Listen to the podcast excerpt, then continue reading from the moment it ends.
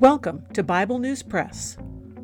Our goal is to discuss biblical faith beyond cliches and buzzwords, whether such words are religious or political.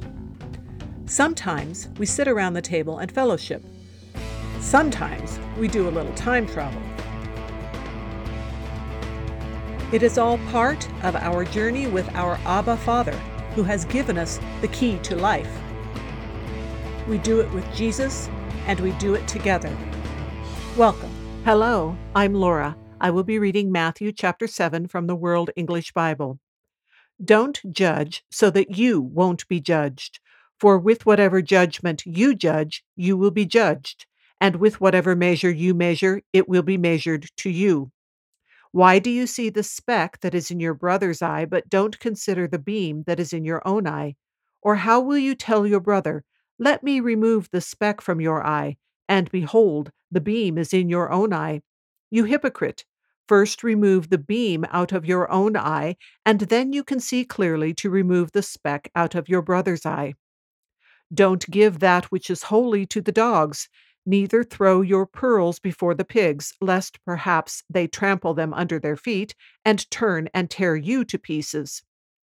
Ask, and it will be given you. Seek, and you will find. Knock, and it will be opened for you. For everyone who asks receives, he who seeks finds, to him who knocks it will be opened.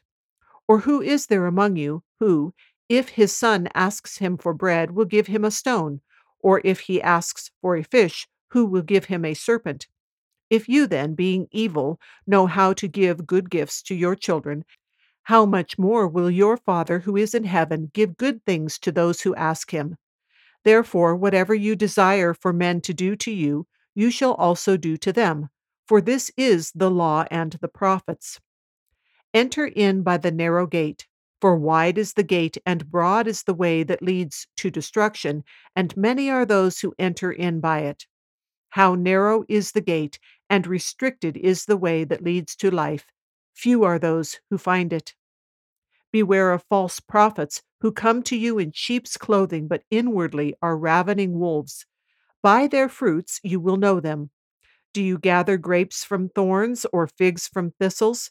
Even so, every good tree produces good fruit, but the corrupt tree produces evil fruit.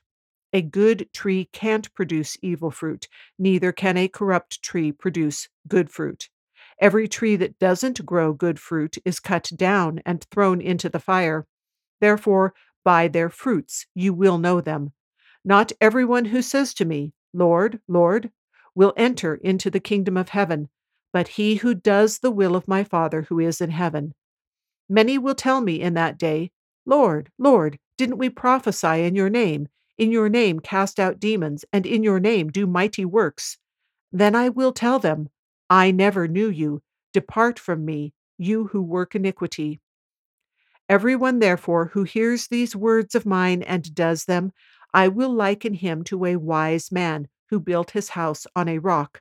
The rain came down, the floods came, and the winds blew and beat on that house, and it didn't fall, for it was founded on the rock. Everyone who hears these words of mine and doesn't do them will be like a foolish man who built his house on the sand.